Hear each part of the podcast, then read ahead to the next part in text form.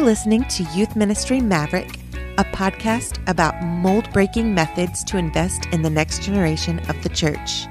Here's your host, Jeff Harding.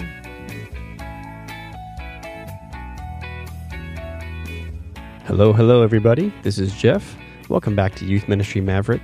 You're listening to episode 50 Stewarding the Next Generation.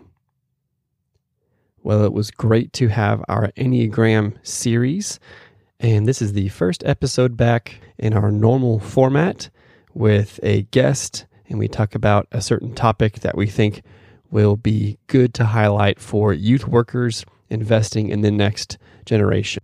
So, for today's episode, we are talking about investment in a way that we haven't before. We are talking about finances. How do we help our teenagers, especially as they graduate, learn to become good stewards with what God has blessed them with, with what they have earned, and how to plan out the practical elements of their life with their finances? To help me talk about that is our guest today and my friend, Hannah Moore. Hannah is the owner of Guiding Wealth. Uh, she is a certified financial planner and a certified financial transitions expert. She has won multiple awards, including from Financial Advisor magazine. She has been named one of the top financial advisors from D Magazine here in Dallas multiple times. She is also the recipient of the Financial Planning's inaugural Visionary Leader Award. She loves helping people think about and have good practical conversations about money. And she is also one of my high school leaders. She has been for a while. So, Hannah and I talk about what it means to help parents and help students think about being a good steward, and even why it should be an important conversation that we have in every youth ministry. So, let's go ahead and hop into this conversation with Hannah. All right, Hannah, thank you so much for joining me on the podcast today. It's good to have you. Um, so let's jump right in uh, to this idea of stewarding the next generation and helping them make their way through this financial landscape. So, youth workers like you and me, uh, we provide spiritual guidance for students to build and grow them in their faith. As I talked about in our three week series in January on connecting with parents, we should really be helping parents by partnering with them in any way that we can. Financial decisions tend to produce a lot of stress in one's life. And aside from warning students about being driven by greed. We, we typically don't talk about financial topics in youth ministry, but it's a big thing for parents to deal with, especially when the college letters start coming in the mail. So, Hannah, my first question is what is it like for students and parents navigating that discussion of college transition and all the dollar signs involved with that? Yes. Well, thank, first of all, thank you, Jeff, for having me on. It's so great to be talking to your listeners, um, talking to everyone who's listening right now. So there is a lot going on when we start talking about what's going on with, you know, the college piece specifically. But one of the things that really stood out to me as you were just talking is that, you know, as youth workers, you're providing the spiritual guidance.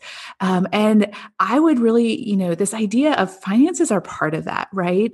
You know, we look even in, in scripture, money is talked about so much your heart towards money, all of that is very much a spiritual um, aspect of that. And we can certainly talk about more. Um, but to answer your specific question, we're like, what is it like for students and parents navigating college? Um, it is incredibly overwhelming. uh, you know, it is, you know, from a student's perspective, they're used to budgeting, you know, the hundred dollars that they make at their job afterwards and they're you know budgeting their gas money and movie tickets or i guess before that was before the pandemic. Yeah. Uh, their amazon purchases. Yeah there you uh, go but you know that's what they're used to budgeting and now we're expecting them to make a decision. They're going from making $100 decisions or budgeting $100 to where we're asking them to make decisions that are 20 to $50,000 every single year. They have mm-hmm. no context. They have no framework. It is a you know as a society that is such an unrealistic expectation that we put on these on these students. And so it can be very overwhelming. It can be very um they just they, they don't know how to they're just operating in a whole different space. Um, and so oftentimes you know they're they're relying on things that they've heard of i need to go to college or debt is bad. I shouldn't have any college debt or you know whatever that may be versus really being grounded in a framework for how to make those decisions. So from a student's perspective and i know i've been talking to a number of students about this recently they just don't know yeah. They don't know how to evaluate the college decisions. They don't know how to evaluate the college aid you know factors. Um, there's just a lot that goes into that and i know we're going to talk more about that in a minute. But let me talk about the parent side of it. Parents are overwhelmed too you know? I work with a lot of uh, parents who who are trying to do college planning for their kids and they don't know either. You know the landscape has changed dramatically um, you know from when you know if if a parent went to college uh, has changed dramatically from when they went to school and what paying for school looks like or if they never went to college this is a whole new landscape for them as well. And so the students are looking to them to have answers but parents don't have the answers. And i find it doesn't matter um, socioeconomic class. It doesn't matter how much money you make. It doesn't matter if you've had a college degree or not. Parents are overwhelmed with this decision too, and they don't know how to provide guidance. But more than anything, they want their students or they want their children to make the right decision. Yeah. And so there is so much pressure on the parents, and there is so much pressure on these students uh, because they're they're trying to make the right decision for themselves, and they're comparing themselves with their peers, and they don't know. Um, they, they just don't know where they stand on it. So it's an incredibly overwhelming experience for everybody involved. Yeah, uh, I would definitely agree with that. And the more I engage with youth workers online or people that I've known uh, around the city, or on the state, or on the country who are in youth ministry, we're always asking the question what does it look like for us to get involved and walk alongside students in life? And especially the proper approach of you know deuteronomy 6 where it's the parents we should be equipping because they spend the most time with their students. So how can we help them? Because they are around mm-hmm. our students obviously so much more and will continue to be in a closer aspect after those students graduate. So what are the areas that we can do? And i feel like rightly so a lot of that has focused on trauma. How can we help students walk through yeah. trauma which is a huge area especially for this generation their anxiety and depression right? But things that also cause anxiety and depression along with that along with obviously technology is finances. And that's something that's always caused everyone stress and anxiety. Um, not just teenagers but adults.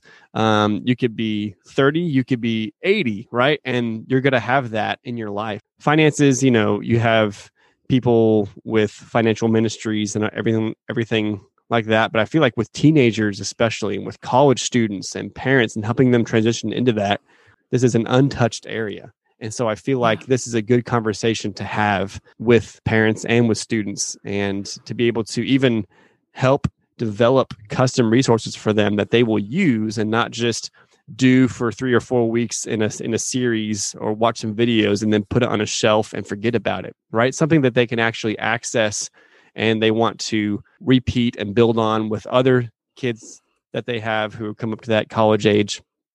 And then when they're talking with other parents, they can say, Oh, have you tried this? We took this approach and it helped out Billy or Jane, you know, a lot. And so, uh, how can we help you as your kids do that? And it kind of creates a culture change um, and a mm-hmm. healthy one at that.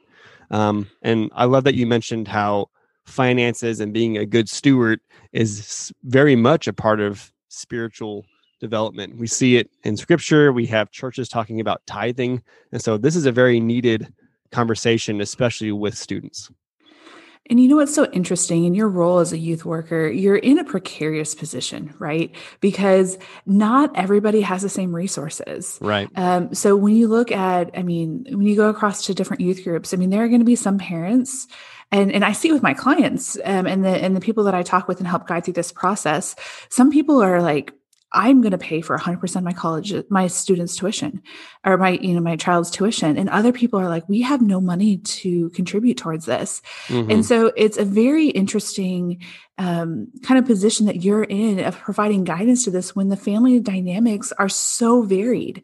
Um, it could be a grandparent is paying, you know, for part of their their tuition, and and all of those factors factor into their decision and how do you provide you know guidance uh, one of the things that we always go back to i love this quote um, that clarity is kindness and um, and so you know when i think about how do you help um, this range of students, not knowing that they're not all in the same spot. They're not, they're all going to be in very different situations. Every family's in a different situation. Sibling dynamic and sibling dynamics, there's just so much that goes into the fi- personal finance is very personal. Yeah. Um, I, I, will tell you that right now. Um, but one of the things is having the students helping them to have a conversation or encouraging the conversation with their parents about are their parents wanting to contribute to their college or post high school careers? Um, what does that look like? And oftentimes i find that that okay when people come into my office, they often don't know, right? Mm. They're often just kind of overwhelmed at that. But encouraging that conversation is can be really powerful. So a student needs to know when I'm looking at my financial aid options or as I'm applying to schools, am I responsible for 100% of this? Are my parents going to be helping? And just knowing that answer, and there's not a right or wrong answer with it, right? Um, it, there's that's that's one of the things is that that's very neutral. Um, but knowing that is going to be able to help the student kind of start making some decisions on on that process.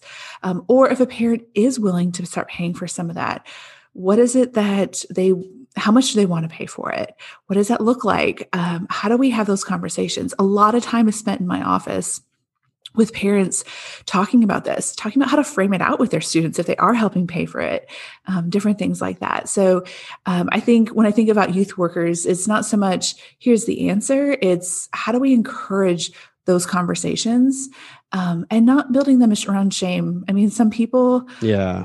Yeah. are very, you know, some parents feel like failures because they're mm-hmm. not able to contribute to their, you know, you know, there's there's kids tuition. Mm-hmm. Um, other parents have all the means in the world, but they're like, I had to pay for school, and I'm going to make them pay for school.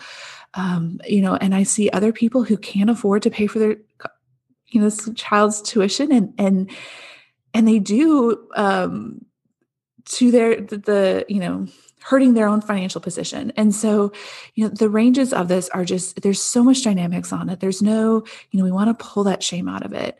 Um, but we do need to have these clear conversations because if I know that my parents are going to pay for half of my tuition, that changes, that changes my decision making, changes my decision filter, if you will, on, on colleges. Yeah.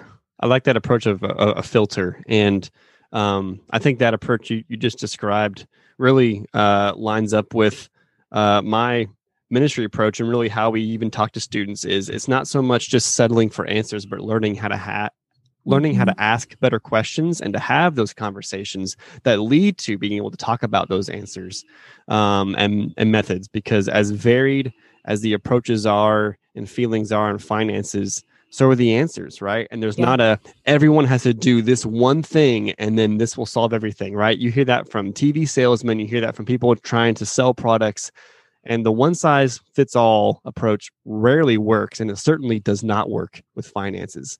And so it's good for us to be able to say tell me what you need. Tell me what your sources of income are right? That's what you do as a financial planner.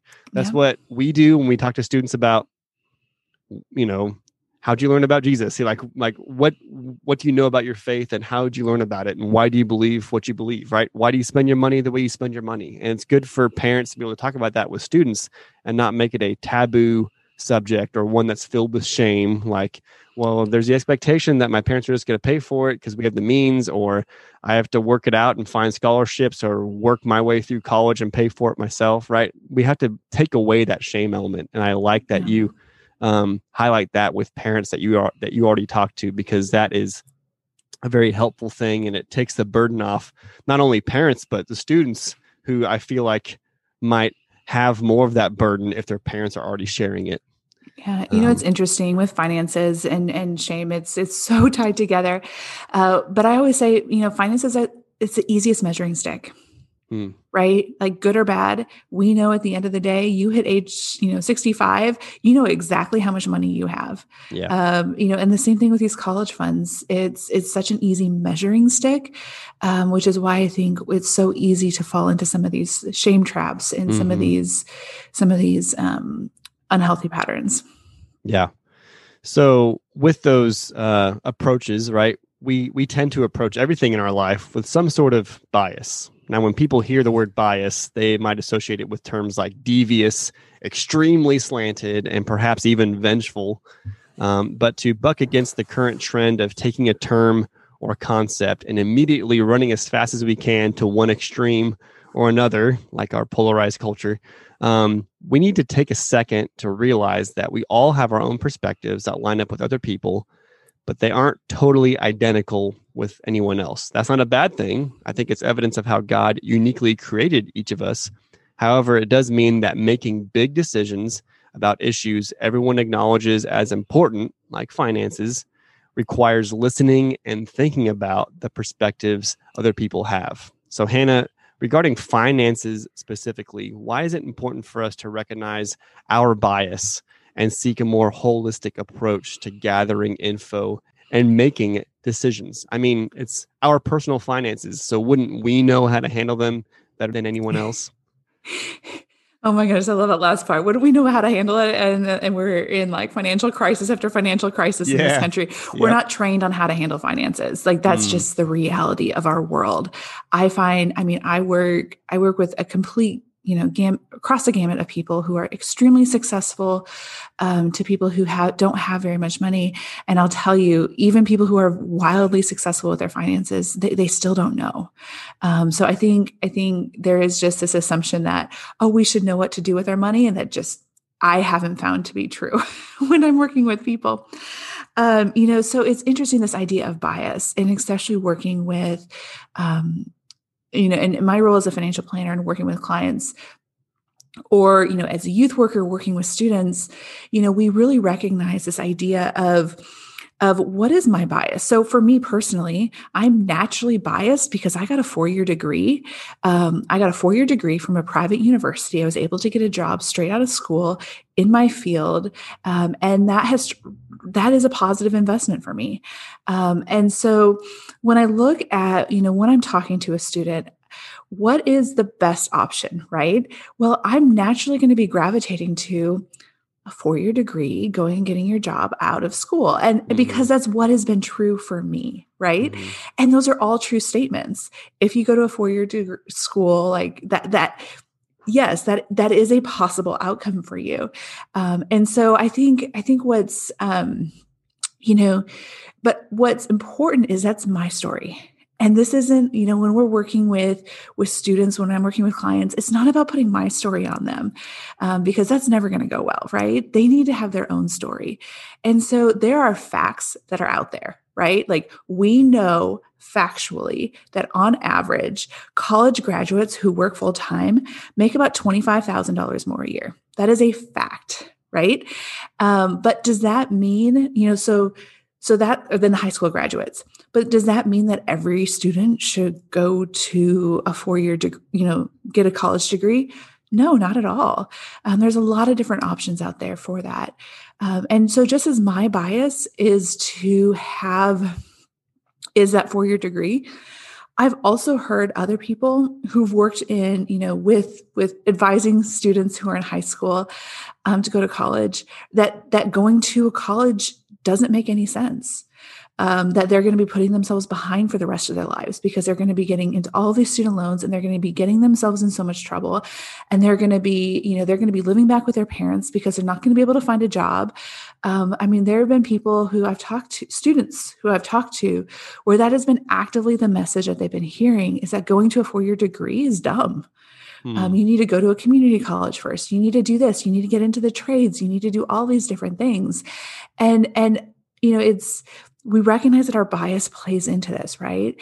And so how do we, how do we pull our bias out of it you know and it's really recognizing that my story isn't their story and so really what we want to be teaching students is how to think and to your point that you just said how do we think better about our financial decisions so we know college freshmen, by the time they graduate, 80% of them are going to change their major. Hmm. And so that's a huge consideration, right? So when we look at the amount of student loan debt that you take from a college standpoint, $100,000 for a teacher, that's that's a steep hill. $100,000 for a highly trained surgeon, that's not as big of a deal um, you know but when we start but if we can start teaching students to be thinking about more of the how to think about these decisions um, we're going to be in such a better position um, and so it's more of helping them create that decision filter and helping them think through those decisions for themselves and recognizing this because we know, we all know life changes, um, but their life is going to dramatically change most likely over the next four years. And we're not going to always be there. Like we're not going to be there and they're going to be away um, and they're going to have to make decisions. They're going to have to make, you know, and, and yes, we want to be helping them, but we most importantly, we want to give them a framework for helping make those decisions. We want to be showing them ways of thinking um, that they can fall back to versus being like, you know, do you want to go to trade school or or whatever it may be, whatever the post high school options are. Um, but I'm always very conscious of recognizing my bias um, mm. and and trying to make this about the students because that's where the better decisions are going to happen um, and they're going to be successful if they follow what's what's the right choice for them. Yeah. Yeah, I totally agree. And I love that you bring up those specific examples. And I know people who, with both of those sides, with you need a four year degree, preferably from a private university, or you should go the community college route. Like, I have people popping up in my mind as you're talking about that who I know, like, here is what they're telling their their kids or when i have kids this is what i'm going to tell them right um, and that starts when they're younger. Like we're going to homeschool the way. No, it's going to be a private school the way. No, I did public school, so it's going to be public school the way from for my kids too. And um, and as I mentioned in, in, in the setup of that of that question and topic, you know, bias on its own is not necessarily bad, but I think what tends to drive our bias in an unhealthy direction is fear. Mm-hmm. Um, and we yeah. are afraid that if they don't follow our advice, no matter how biased or slanted it might be, it has good intentions around it, right? And so we're worried if they don't follow that direction and what we think should happen and our expectations of what they should do, then they will fail and they will fail in a way that they cannot recover from. And that isn't yeah. that isn't really realistic. It's also um, dramatic. And of course, there are always there are always exceptions and some failures can be very catastrophic and some failures can really hurt but for the most part um, it's just they need to learn how to fail well. They need, they need to learn how, how they can help themselves by leaning on others by having people around them to encourage them and the pulling yourself up by the bootstraps um, in some regards is good to have that drive but i feel like as independent americans we like to preach that and that's how you do everything when really especially in the context of being a believer dependence is the goal it's not the mm-hmm. enemy and so we need to be able to learn from people who have experience who have expertise who say what are the right questions to be asking um, where are the right resources to draw from to be able to help me make these decisions not just always lean on my parents for, for these decisions or always lean on the experts but also learn how to think about those things and decide this is what I have and this is what's best for me. And so I'm going to go in that direction. Right. So we need to re- realize that as much as we might think our good intentions and our experience is helping, fear is always going to be a factor. And we need to be aware of that as much as our own bias. Oh, completely agree. And that fear is such, in, my gosh, in finances. I mean, I see that all the time because finances threaten your security. They mm-hmm. they threaten your safety, right? Are you going to have a place to live? I mean, like that's that's really, you know, when we start talking about money, like that's the power of of money in people's lives. And you know, as you were talking and talking about fear being the driver, I'll tell you a lot of the narrative for me growing up was that debt was bad. Mm-hmm and and you know what? Like there's a lot of wisdom to that. So i don't want to discredit that. But at the same time when we start looking at um we start looking at colleges it's so much more nuanced than, than that. You know we, again I, I made the you know it's about $25000 more that a you know a college graduate will make than a, than a high school graduate will make.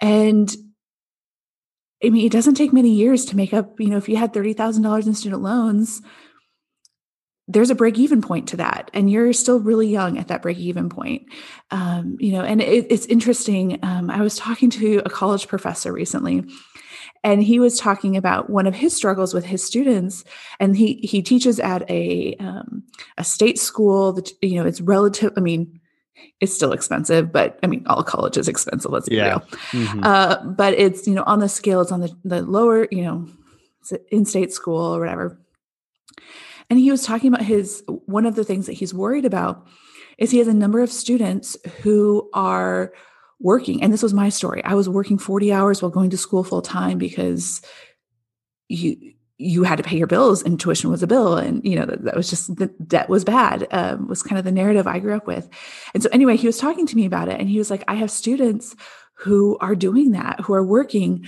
20, 30, 40, 50 hours a week and their grades are suffering. And he's like, it's so frustrating for me to see this as a professor because they're not getting involved in the university aspects. They're not getting involved in all these different ways. Their grades are suffering.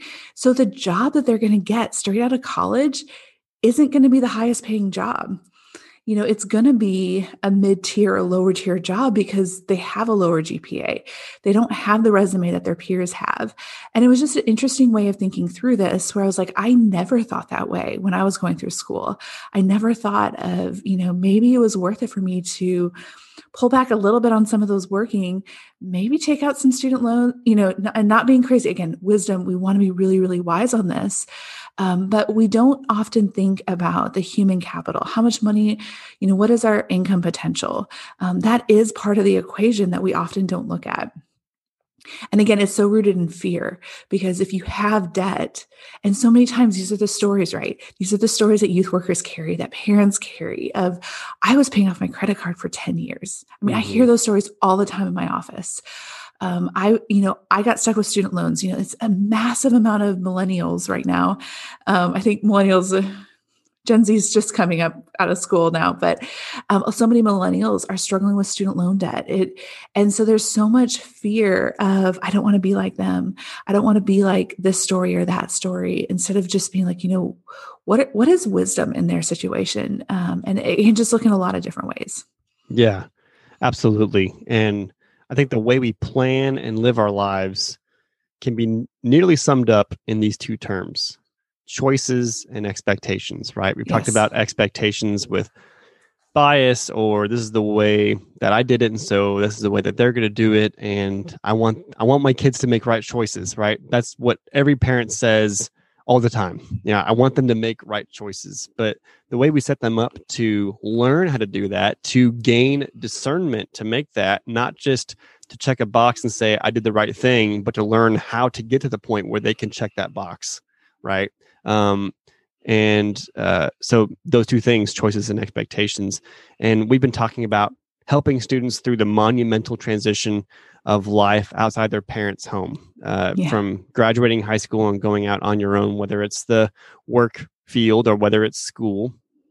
Um, so, how can parents set good examples of choices and expectations for their students uh, beyond the baseline goals of studying hard and getting a good job, right? Especially when it comes to finances. How can they set good examples for their students as they transition?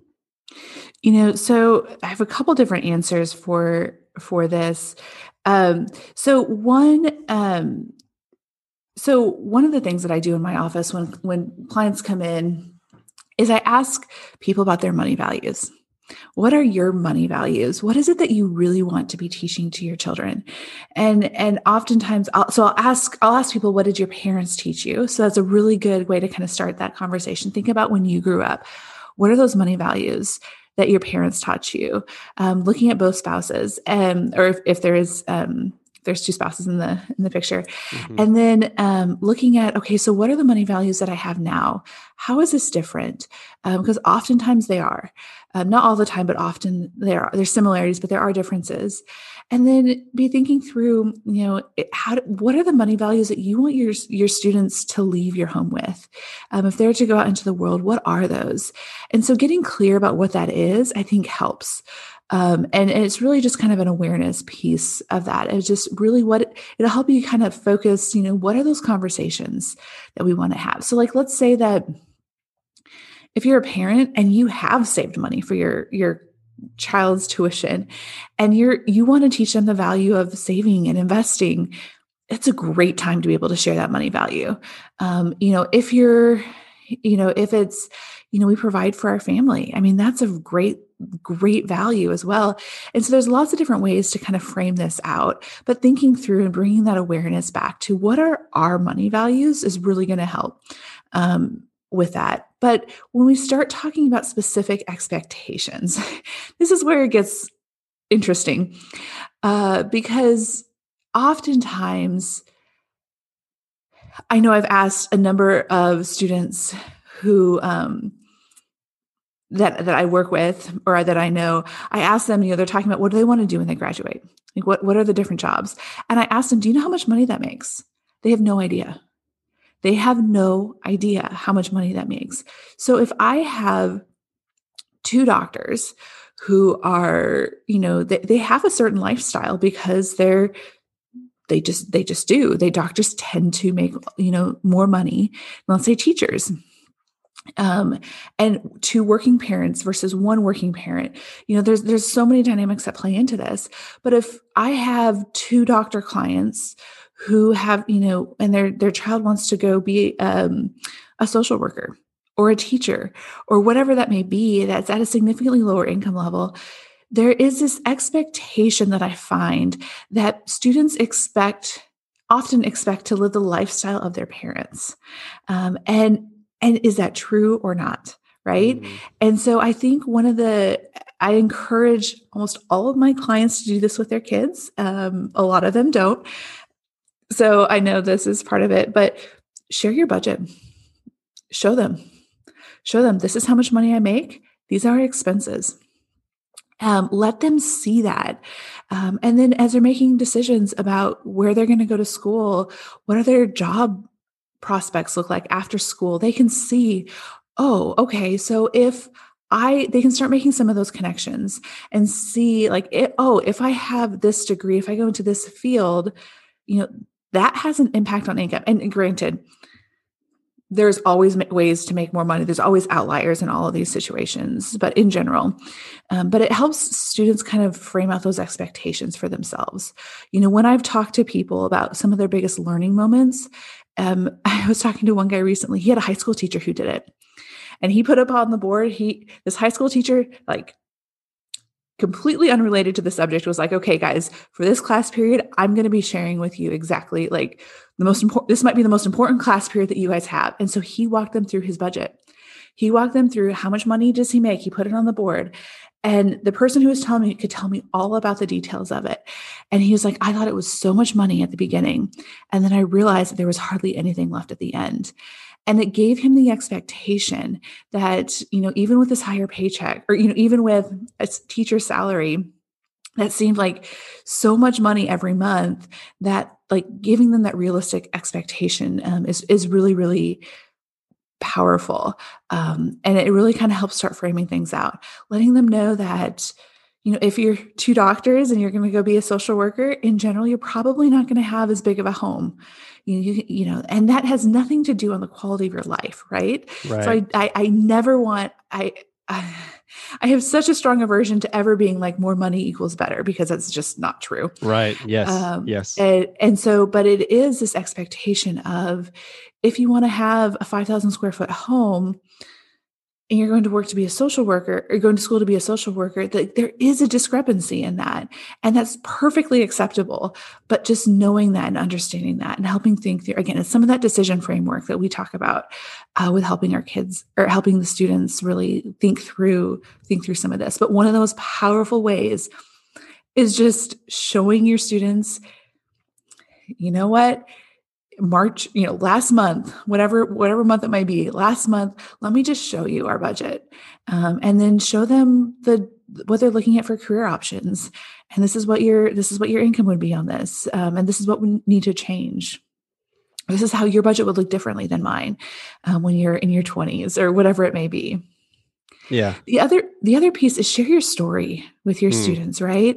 So oftentimes, um, I was just talking to somebody recently that made me think of this. But you know, we look at you know when you're 50 years old, your life looks so much different than it does when it's 22 or 25, um, even from a financial standpoint. So oftentimes there's this expectation. Um, and I know I've experienced this personally where I'm expecting myself to live like what I see, right?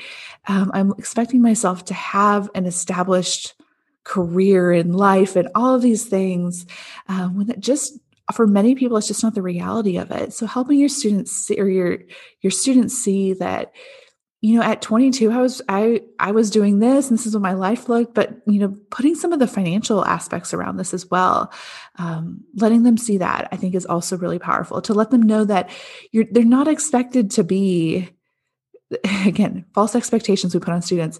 They're not expected to be making hundreds of thousands of dollars a year where they're traveling all around the world um, whatever your lifestyle may look like. Um, it can be giving them more expectations of what that journey looks like and letting them know that it is a journey. It is not a you know it's not a final destination. Yeah absolutely. That that story piece um, is something that you know when we think of finances and story we usually think of success story or my story of how i lost everything and it's terrible. And um, i think you know the way we've been talking about it and what you've been sharing it's good for us to frame our story in the same heart that we want to frame our overall approach to finances. It's learning how to have conversations and experiences and we rightly want to highlight that the dollar signs uh, and the amount on your paycheck does not reflect the quality of life that you have. Those yep. go into your choices and expectations right? And um, you know you can have a 1200 square foot house and have a great life because of what you're doing with your money how you're spending your time how you're investing not just in the market but in people.